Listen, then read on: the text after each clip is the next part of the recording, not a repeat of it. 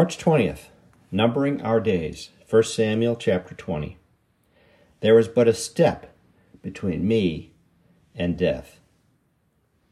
Certainly, this was the case months earlier as David stepped towards the advancing Goliath to sling a stone towards his forehead. But now David was running to escape another foe, King Saul, who, in defense of his throne, defied God to now seek to kill David. Saul's son and heir, Jonathan, bravely met with David in the field to warn him. Reading from 1 Samuel chapter 20. Then David took an oath again and said to Jonathan, Your father certainly knows that I have found favor in your eyes, and he has said, Do not let Jonathan know this, lest he be grieved. But truly, as the Lord lives, and as your soul lives, there is but a step between me and death. That's 1 Samuel chapter 20, verse 3, New King James Version. How the tables had turned.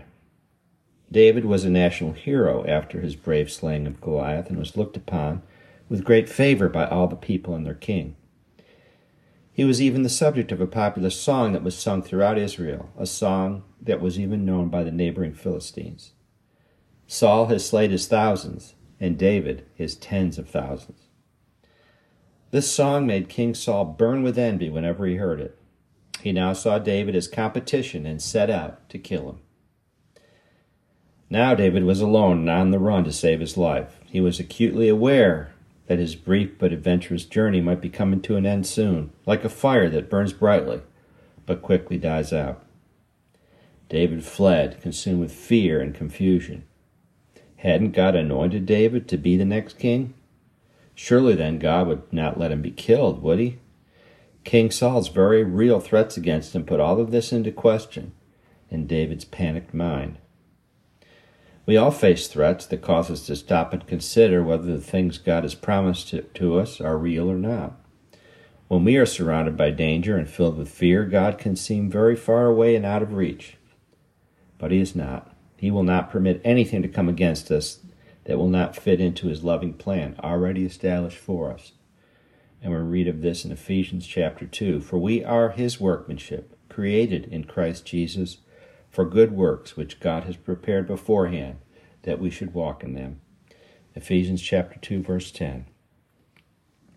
The Lord is with David whether he believed it at that moment or not.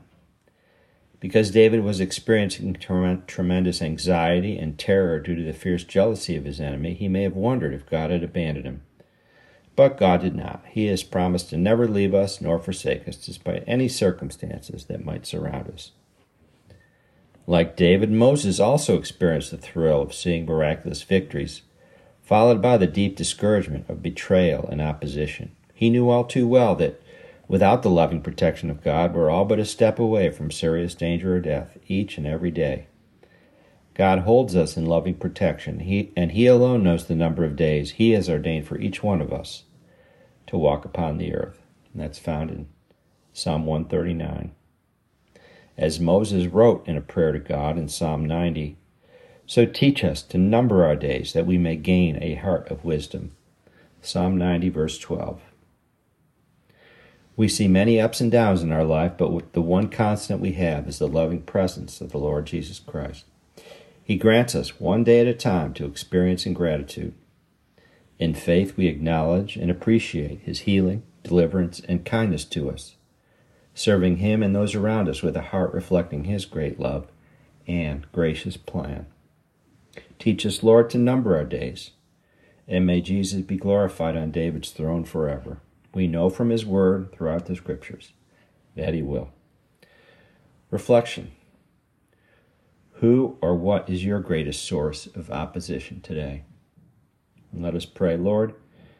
We pray for any people around us that are a source of fear and anxiety Bless them with everything we would ask for our loved ones. May they see your great goodness and love and turn towards you.